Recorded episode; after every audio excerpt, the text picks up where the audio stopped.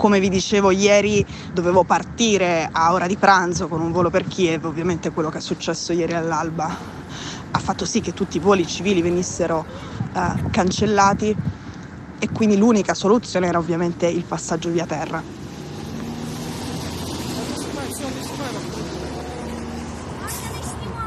Sono a due chilometri dal confine con l'Ucraina, che si può attraversare dal punto in cui sono o in macchina o a piedi, eh, oppure passando i checkpoint, oppure anche con il treno. A quel punto sono le guardie di frontiera ucraine a salire e controllare i documenti.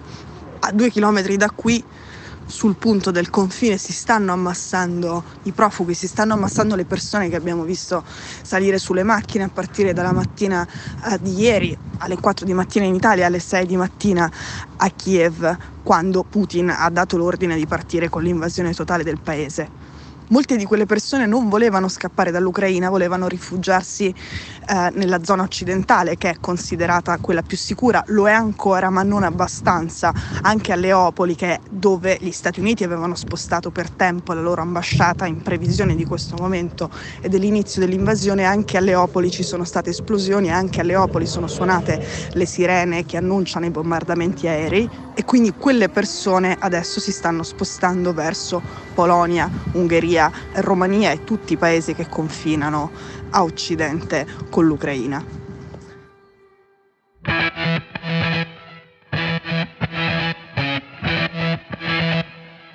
Sono Cecilia Sala e questo è Stories, un podcast di Cora Media che vi racconta una storia dal mondo ogni giorno.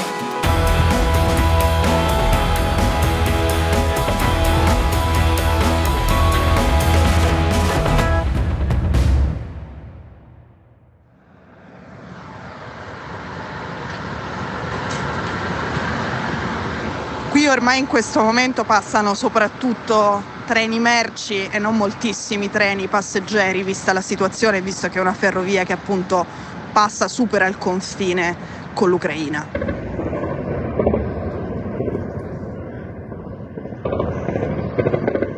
Una volta passata la frontiera sarà complicato capire con quali tempi, con quali mezzi, in che modo arrivare a Kiev, perché con i combattimenti che ci sono in questo momento. All'alba di oggi Kiev è stata nuovamente bombardata, adesso sono entrati i carri russi e sono scese a terra le truppe russe che combattono e sparano dentro il reticolo di palazzi nel centro di Kiev.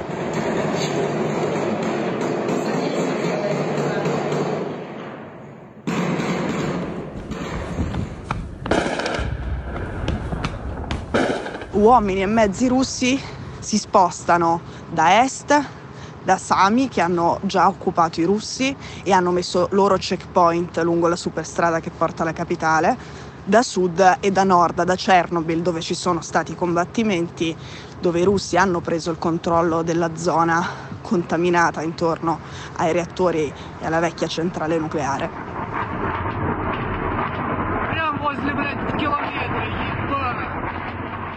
A Tenaglia l'assalto arriva da varie direttrici e nei combattimenti che ci sono stati da parte dei russi per avvicinarsi alla capitale sono state danneggiate anche le strade, per questo è complicato capire con che tempi e percorrendo quali vie riesco ad arrivare a Kiev.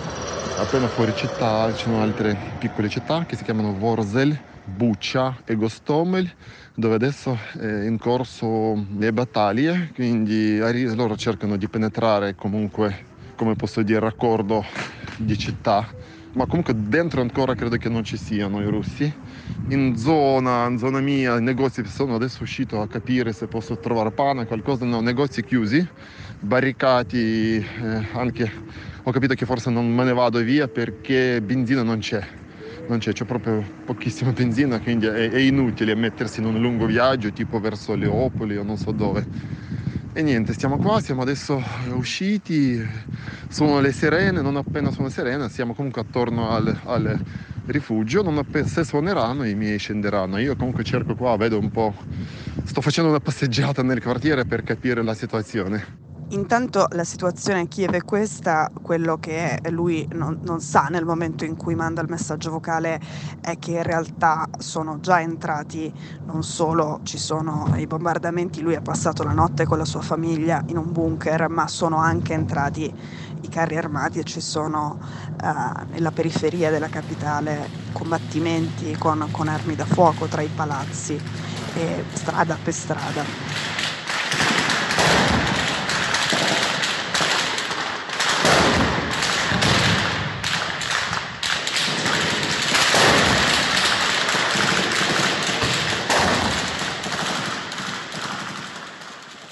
Sono a Dnipro, un po' bloccata qui, perché comunque tutta sta sciagura, quando è cominciata io ero qua a fare un lavoro giornalistico.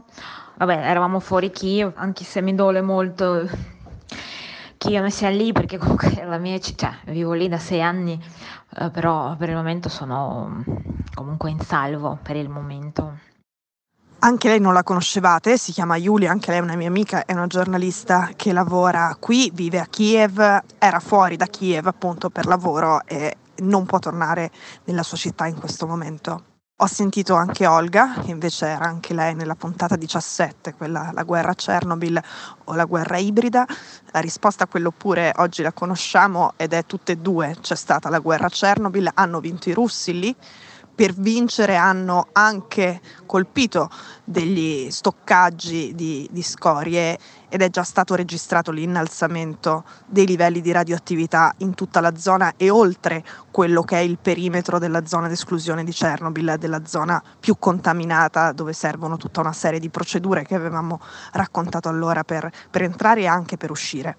La Russia ha invaso oggi come ha fatto eh, la Germania nazista in un modo codardo, in un modo cinico, ha attaccato l'Ucraina senza alcuna ragione, senza alcuna provocazione dalla parte dell'Ucraina. Tutte le giustificazioni della Russia, tutto il discorso di eh, nazisti in Ucraina è una grande, grande menzogna. Eh, la Russia ha attaccato praticamente tutto il territorio dell'Ucraina, quindi non si tratta del Donbass, non si tratta dell'adesione dell'Ucraina alla Nato, è ormai chiaro e spero eh, lo è chiaro anche a tutti in Italia, anche a quelli che non ci volevano credere, che il vero obiettivo della Russia è distruggere l'Ucraina in quanto il paese democratico, in quanto il paese indipendente e sovrano. Io ho fatto un paragone di Putin a Hitler e sono sicura che è un paragone che è assolutamente corretto perché Putin odia gli ucraini come Hitler odiava gli ebrei, cioè cerca veramente di sterminare gli ucraini, cerca di distruggere l'Ucraina come il paese indipendente, ma gli ucraini non saranno mai disposti ad accettarlo, ci sarà una eh, guerra eh, terribile, una resistenza molto forte dalla parte degli ucraini. Putin la minaccia non solo all'Ucraina, la minaccia a, a tutta la sicurezza e la pace in Europa e nel mondo. Spero uh, che l'Europa occidentale si sveglia e punisca la Russia con sanzioni molto forti. So che a molti in Italia non piace l'idea delle sanzioni. È il momento di agire adesso, è il momento di aprire gli occhi e di fermare il dittatore che è assolutamente impazzito. Potete salvare migliaia, milioni di vite, io nel frattempo ho attraversato il confine nella direzione opposta in cui muovono in questo momento migliaia e migliaia di ucraini che erano sia alla stazione eh, del mio attraversamento sia poi adesso sono eh, in macchina andando verso est e mm, verso nord-est. In questo momento rispetto alla posizione da cui sono entrata ovviamente non, non ci sono macchine che, vanno nella nostra direzione, quindi in alcuni punti spesso anche la corsia su cui ci stiamo muovendo noi è occupata da macchine che vanno in direzione opposta, cioè verso ovest per andare per provare a scappare eh, verso la Romania, verso l'Ungheria e verso la Polonia. Tutte le prossime puntate saranno da qui.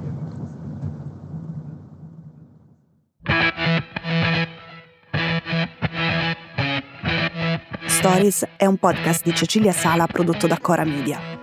La cura editoriale è di Francesca Milano. L'advisor è Pablo Trincia. La producer è Monica De Benedictis. La post-produzione e il sound design sono di Daniele Marinello. La sigla e la supervisione del suono e della musica sono di Luca Micheli.